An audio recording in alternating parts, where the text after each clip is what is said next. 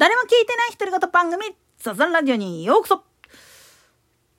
今日はちょっと早めの更新しているのは、まあ、ね、サッカーの方で盛り上がってる SNS の片隅に、私は被害者よっていう叫んでいるバカがいる、いたんで、これに対しては、正直言っちゃうと、お前が原因っていうしか方法がないんですよね。なんでやねん。ラジオトークの中でも散々いじめの原因っていうのは何かっていうのも書いたけど、加害者が悪いに変わりはないんです。じゃあ被害者側の方に問題はなかったのかって言われた時に、実はこの加害者っていうのが、目の前で見えてる被害者そのものだった可能性っていうのもすっごくあるわけなんです。今回のケースはもうもろに直球これです。つまり、批判してる割にあんた言ってるけれども、これ、イラストレーターとか広告代理店とか、さらには、まあ言ってみれば商品を知っているユーザーさんとか、そういう人らに対して危害を加えてんのと一緒やでっていう話なんですよね。まあ話は思いっきり飛躍しちゃうんだけれども、いわゆる人間工学に基づいて作られた商品とかっていうやつ、あれね、正直言っちゃうと、むっちゃ卑猥なんですよ。なんでやねん。例えば、まあ、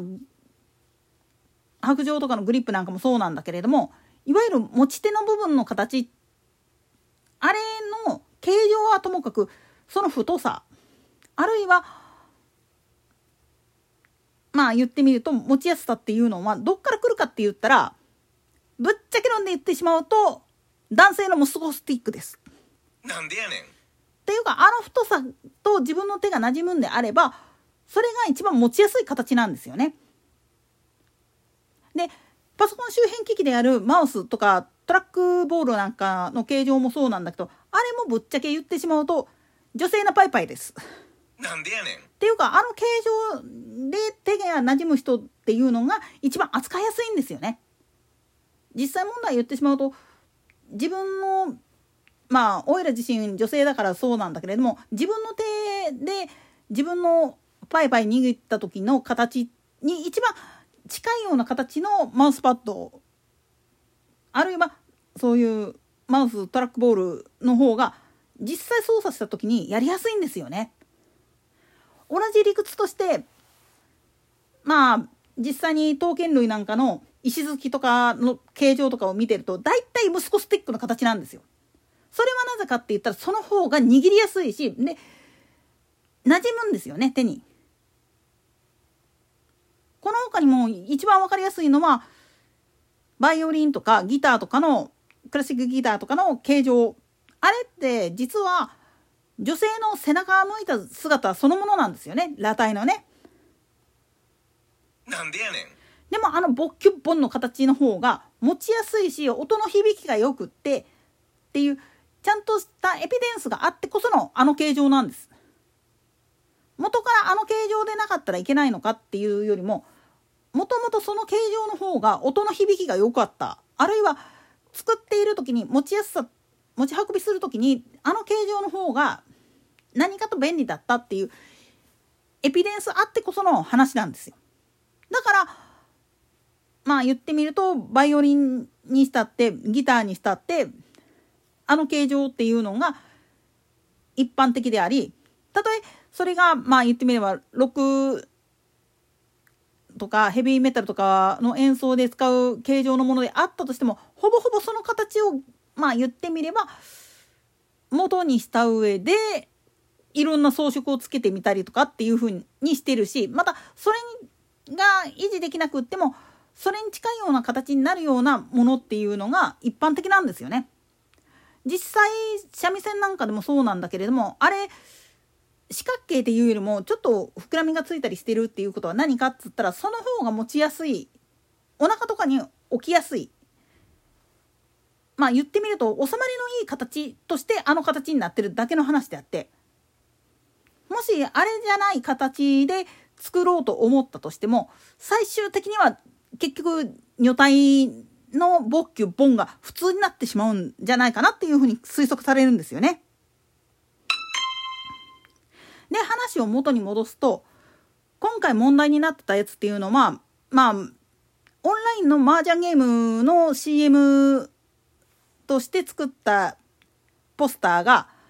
まあいわゆる萌え絵って呼ばれるやつでオタク系に受けるような絵面であったしかも胸を思いっきり強調するような大きなサイズでっていうふうに言うんだけれどもまあおいらこれ実際ポスターとか見てないから分かんないんだけれどもそこは多分男性見ないと思うんですよね。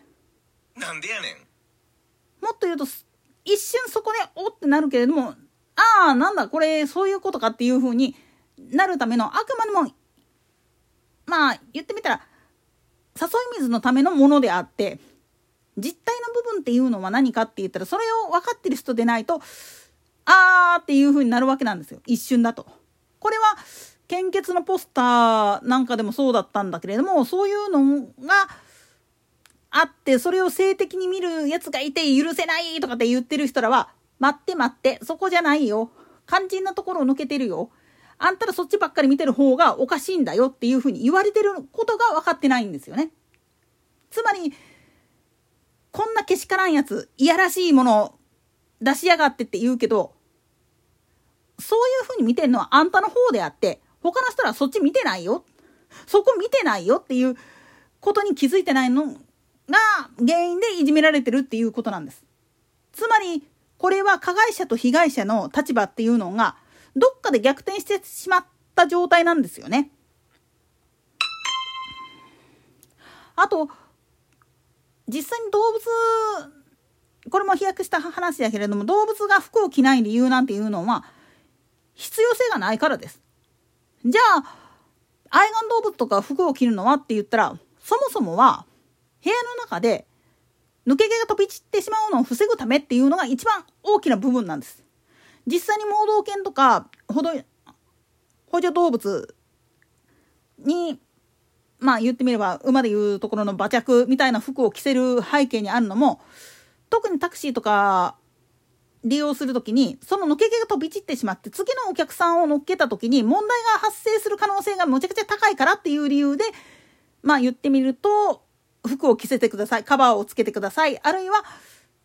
ペットゲージに入れてくださいっていう風な指示になっちゃうわけなんです。ここを知らずに動物愛護の観点からしてどうたらこうたらって言い始めるやつは、おととい消え金な話になってくるんですよ。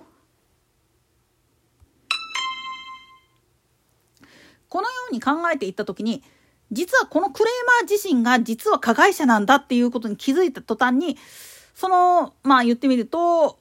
殺害予告が来てどうたらこうたらって言って、私はいじめられてるのよって言ってるけど、それはお前が悪いわ。お前が報復を受けてるだけやで。お前が他の人いじめたから、その報復を受けてるだけやで。だから誰も相手してくれないし、してる人らもお前を責める方の側の方に立っちゃってる。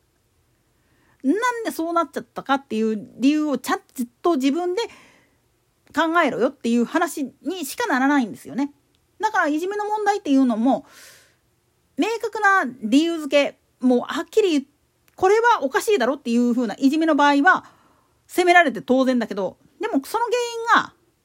いじめられる側の方にもあるっていう場合はまずまずほぼほぼいじめてる側の人間なんですよね。いじめてる側の人間が報復受けただけにしか過ぎないんですよね。ここら辺を見破るのがね、やっぱ難しいんですよ。人権問題の一番難しいのは結局加害者が保護されてるやんけっていう話になってしまってる部分をどうやってこれとそれは分けて考えろよっていうふうに言わなきゃいけないかっていうことなんですよ。といったところで今回はここまで。それでは次回の更新までごきげんよう。